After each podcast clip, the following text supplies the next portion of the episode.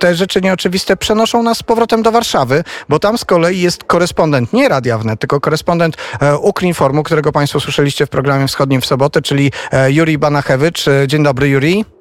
Dzień dobry, kłaniam się serdecznie.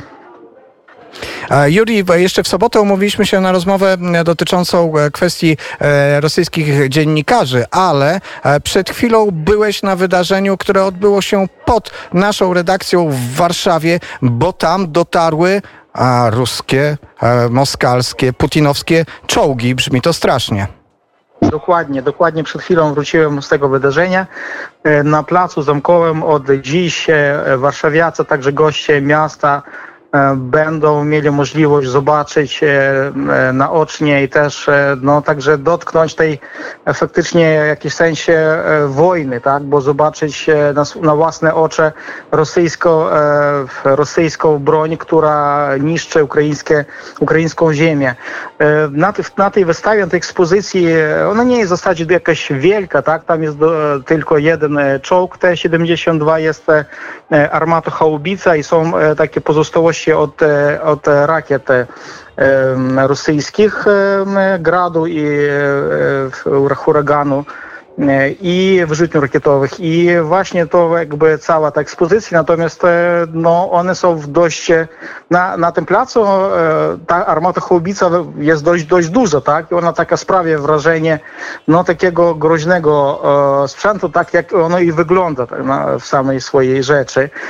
Podczas tej ekspozycji, podczas tego otwarcia zabierały głosy minister szef Kancelarii Rady Ministrów Michał Dworczyk, wiceminister obrony narodowej Polski Wojciech Skurkiewicz, a także była wiceminister obrony Ukrainy Hanna Malar. No i charge d'affaires ambasady Ukrainy w Polsce Oleg Kuc. Oni wszyscy zabierali głos. Hanna Maler opowiedziała w skrócie o, tych, o tej wystawie, co, czemu ona ma służyć, a mianowicie służyć temu, żeby pokazać Polakom, bo też nie tylko w Warszawie, ale jak powiedział minister Dworczyk, ta wystawa będzie ekspozycja także i w innych miastach Polski.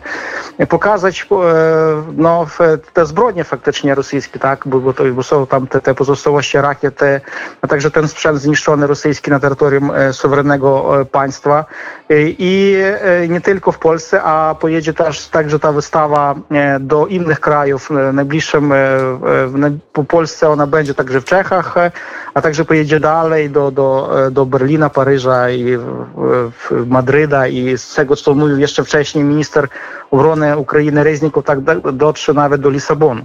Także cała Europa w zasadzie będzie, będzie miała możliwość no, zobaczyć, no, dotknąć tej, tej rosyjskiej agresji trochę i zobaczyć, jak ona wygląda, bo czasem te opowieści przez radio czy telewizję wyglądają trochę inaczej, niż ty zobaczysz na swoje właśnie własne oczy, ta, te czołgi, czy tam harmato-chałubice.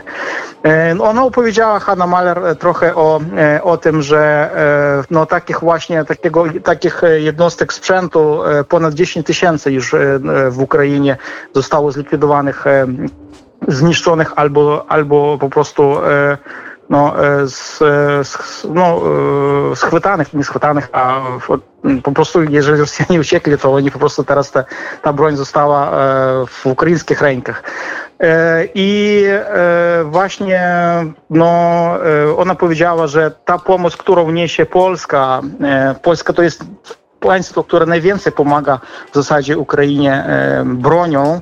I, i Ukraina bardzo, bardzo wdzięczna za tą pomoc i będzie także wdzięczna, jeżeli Polska, Warszawa będzie kontynuować tą pomoc wojskową, która pozwoli Ukrainie odeprzeć atak rosyjski to natarcie. Ona kilkakrotnie powtórzyła, że Rosjanie mają dziesięciokrotną przewagę w artylerii nad ukraińską i Ukraina po prostu bardzo, bardzo, bardzo potrzebuje tej pomocy wojskowej, artylerii, artylerię potrzebuje, bardzo dużo potrzebuje też sprzętu dla obrony przeciwlotniczej, przeciwrakietowej. No i to wszystko oczywiście jest apel do krajów, krajów Zachodu. W mniejszej może mierze to się to, to dotyczy Polski, bo Polska i tak bardzo dużo pomaga, ale też ta pomoc, pomoc cały czas jest potrzebna, także do innych krajów. No i ta ekspozycja faktycznie ma jakąś zachęcać, tak, albo pokazywać opinii publicznej w tych krajach, że e, wojna się toczy, tak, wojna się nie skończyła, to nie może być do przejścia do jakiegoś takiego normalnego trybu życia, bo, o, bo ona trwa, ta wojna już ponad 4 miesiące i tak dalej. Czyli wojna cały czas trwa, Ukraina cały czas potrzebuje tej pomocy, ale nie tylko tej wojskowej, ale też i humanitarnej pomocy, pomocy w, w eksporcie czy wywiezieniu, tak rzeczywiście trzeba powiedzieć, w wywiezieniu zboża, które utknęło jeszcze z e, ubiegłego roku na terytorium Ukrainy, które, które trzeba wywieźć, wywieźć do krajów Afryki Północnej czy Azji, bo tam się za chwilę może zacząć głód. No i w, w zasadzie ta pomoc, e, cały kształt tej, tej pomocy e, jest bardzo, bardzo potrzebny i podczas tej konferencji otwarcia właśnie o tym mówił i minister Dworczyk i, i wiceminister Skurkiewicz, że Polska no, będzie kontynuować tą, tą pomoc i że to zwycięstwo musi być polsko-ukraińskie nad rosyjskim agresorem. To ja tak w skrócie powiedziałem, jak to wygląda. Było dużo, dużo mediów, zainteresowanie było bardzo, bardzo olbrzymie. Też były e, e, turyści i ludzie, którzy po prostu się przechadzają przez centrum miasta i oni się z zainteresowaniem stali przy tej ekspozycji, czytali te e, opisy e, tych e, co to jest, jaka to jest broń i widzę, dużo dzieci też przechodzi z rodzicami, z dziadkami, ogląda to wszystko i wygląda to no bardzo, moim zdaniem to ono e, bardzo sprawia pozytywne pozytywną, odgrywa pozytywną rolę. E, po prostu ludzie będą wiedzieli, że za wschodnią granicą e, dzieje się coś złego i że państwo polskie, które i tak bardzo dużo pomaga, też może kontynuować tą pomoc dla Ukrainy. Tak sobie pomyślałem o tych wszystkich e, pomnikach, które stawiali Sowieci. Oni stawiali e, w krajach e, podbitych, które opowiadali, że to nie są kraje podbite, tylko kraje sojusznicze, zaprzyjaźnione. Stawiali pomniki właśnie z czołgami, z, z tak. tymi pozostałościami sprzętu wojskowego, ale to miał być taki symbol chwały. A teraz moglibyśmy na tych cokołach stawiać ten zniszczony przez ukraińską armię rosyjski, putinowski sprzęt, żeby pokazać, że tylko w takiej postaci może wkraczać do państw Europy do, na Ukrainę e, i dalej na zachód i że każdy rosyjski czołg będzie właśnie do, do, dokładnie wyglądać tak jak ten sprzęt, który teraz też jest prezentowany na Placu Zamkowym e, w Warszawie. Bardzo Ci dziękuję za tę profesjonalną korespondencję. Tak sobie pomyślałem, że e, chyba pierwszy raz korespondent Ukrinformu na antenie Radia Wnet po polsku do Lwowa właściwie, mm, ale też naszym słuchaczom w Polsce opowiedział o tym, co się dzieje w Warszawie.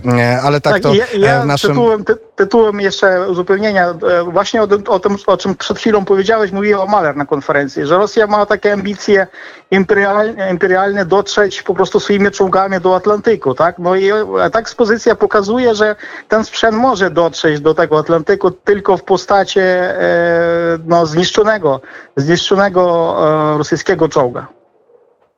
E, warto też przypomnieć, że inicjatorem takiej akcji, pomysłodawcą, żeby właśnie mm, tak pokazywać rosyjski sprzęt w Polsce, e, był też dyrektor Instytutu Polskiego Robert Czyżewski. Nie wiem, czy akurat e, wpłynął na tę akcję, która jest teraz realizowana, ale wiem, że o ściągnięcie takiego rozbitego sprzętu zabiegał i o tych planach też słyszeliśmy wcześniej. Juri, gdy rozmawialiśmy ze sobą w programie wschodnim mm, w, w sobotę, nie zdążyliśmy omówić ważnego elementu. 22 czerwca agencja Uklinform i twoi koledzy wystąpili z ważną e, inicjatywą, wskazując na to, że gdy rozmawiamy mm, o zbrodniach popełnionych przez rosyjską e, armię, to też powinniśmy pamiętać o tym, że za tymi zbrodniami stoi gigantyczny aparat e, propagandy, mm, że współodpowiedzialnymi są też ci, którzy wcale broni nie noszą, ale przynajmniej tej broni takiej, jak rozumiemy ją w sposób prosty, czyli broni palnej, ale mają też straszne narzędzie, czyli mają dostęp do mediów, mają słowa, mają filmy, mają zdjęcia i przy użyciu tych e, materiałów doprowadzają tak naprawdę do tych e, strasznych e, zbrodni. Ukraińscy dziennikarze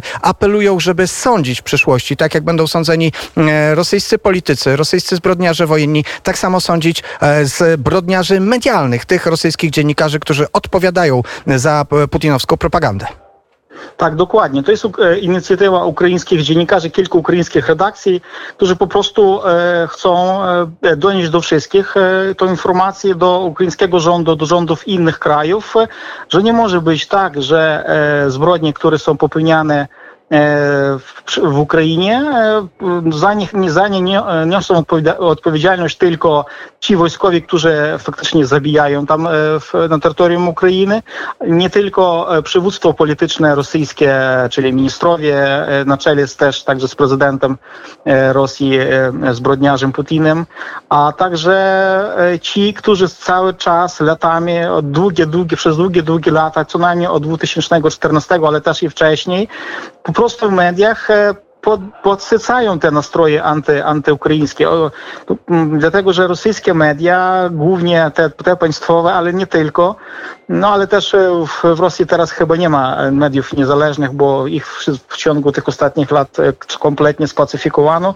Natomiast cały czas ten aparat propagandy funkcjonuje ba, bardzo świetnie, e, prosperuje i, i oni e, tworzą jakąś równoległą rzeczywistość. Oni biorą informacje, manipulują, stwarzają e, kompletnie no, brednie, fejki, dezinformacje, która nie odpowiada żadnej rzeczywistości, dehumanizują przez te lata całe, e, dehumanizowali Ukraińców, nazywając ich nacjonalistami, e, banderowcami i tak dalej. I po prostu potem, kiedy ci żołnierze trafiają do, e, do niewoli tutaj na terytorium Ukrainy, no oni mówili, no ale przecież my zabijaliśmy nazistów, tak, no i mówili nam, że wszyscy są tutaj naziści, trzeba denacyfikować te, ten kraj. A skąd oni biorą tą, czerpają tę informację? Z mediów oczywiście.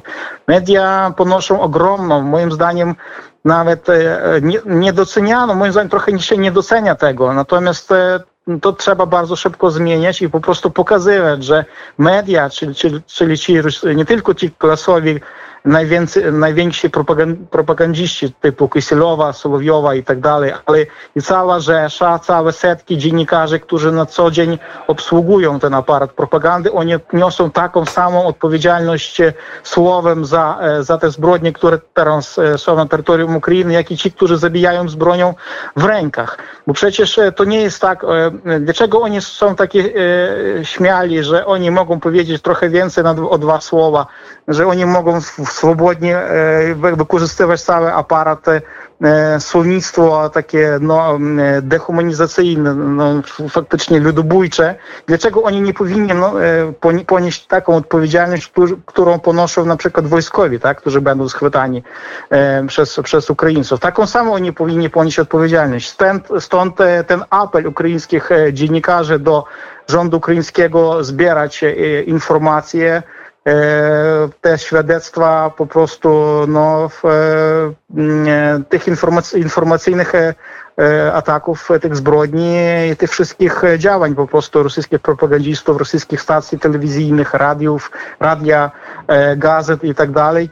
Tych, którzy po prostu podsycają to, tą nienawiść do Ukraińców i e, właściwie e, ważne jest to, żeby po, po prostu dokumentować te zbrodnie, E, e,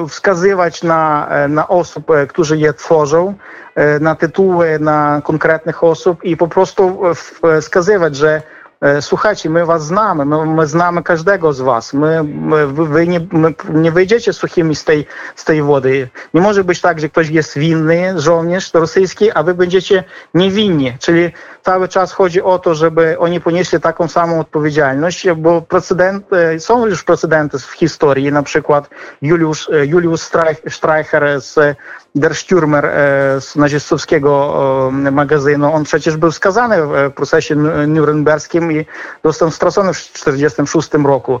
Też e, swoje konsekwencje ponieśli e, dziennikarze e, Radia Tysiąca Wzgórz podczas ludobójstwa w Rwandzie po lat 90. Czyli są takie precedenty, że po prostu ci, którzy podsycają do ludobójstwa, do nienawiści, do tych zbrodni, które się po prostu potem realizują no, już bezpośrednio. Odpowiedzialni też, też i media, które faktycznie obsługują no, te, te reżimy zbrodnicze. No i ten apel jest nie tylko do, do rządu ukraińskiego, ale też do rządów innych krajów i do stowarzyszeń dziennikarskich też innych krajów, żeby po prostu wsparli Ukraińców po pierwsze w tym, w tych, w tym dążeniu do dokumentacji i osądzeniu tak, tych rosyjskich propagandistów i dołączyli do Ukraińców w tym, żeby w tym apelu, żeby do tych rosyjskich dziennikarzy, że żeby oni wiedzieli, że oni poniosą też konsekwencje po tym, jak się to wszystko skończy, jak, jak Ukraina razem z światem demokratycznym wygra tą wojnę, oni też poniosą odpowiedzialność. Oni też, też będą Juri, jeszcze, jeszcze, jeszcze przed zakończeniem naszej rozmowy Artur Żak chce zadać Ci pytanie. Tak, Bardzo krótkie pytanie. Faktycznie ta ośmiornica propagandowa rosyjska rozeszła się od Rosji po całej Europie, mhm. ale my niestety poruszamy się, albo stety poruszamy się w paradygmie wolności. W jaki sposób właśnie walczyć z tą e, propagandą, nie pozbywając się własnych ideałów, czyli wolnej prasy?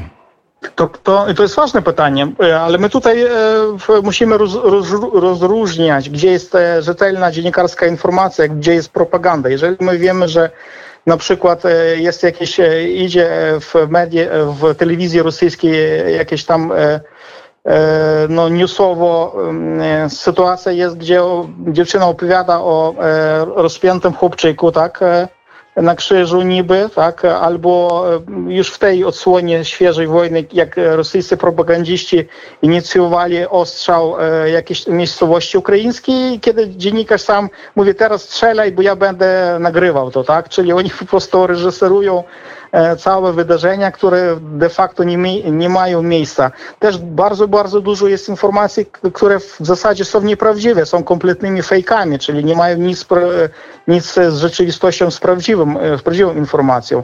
Często też oni manipulują. To wszystko nakłada się, składa e, składa i nakłada się na taką, na taką mapę po prostu działań propagandyjskich, które no, odpowiadają tej generalnej linii rosyjskiej, rosyjskiej, rosyjskiej władz, tak?